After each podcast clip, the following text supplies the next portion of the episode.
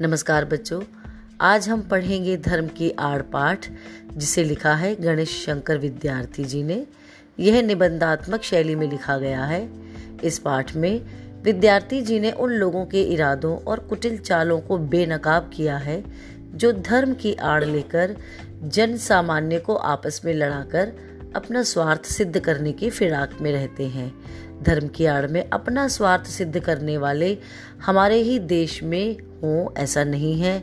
विद्यार्थी अपने इस पाठ में दूर देशों में भी धर्म की आड़ में कैसे कैसे कुकर्म हुए हैं और कैसी कैसी अनीतियाँ हुई हैं। कौन कौन लोग, वर्ग और समाज उनके शिकार हुए हैं, इसका खुलासा करते नज़र आते हैं। तो चलिए पढ़ते हैं पाठ, धर्म की आड़।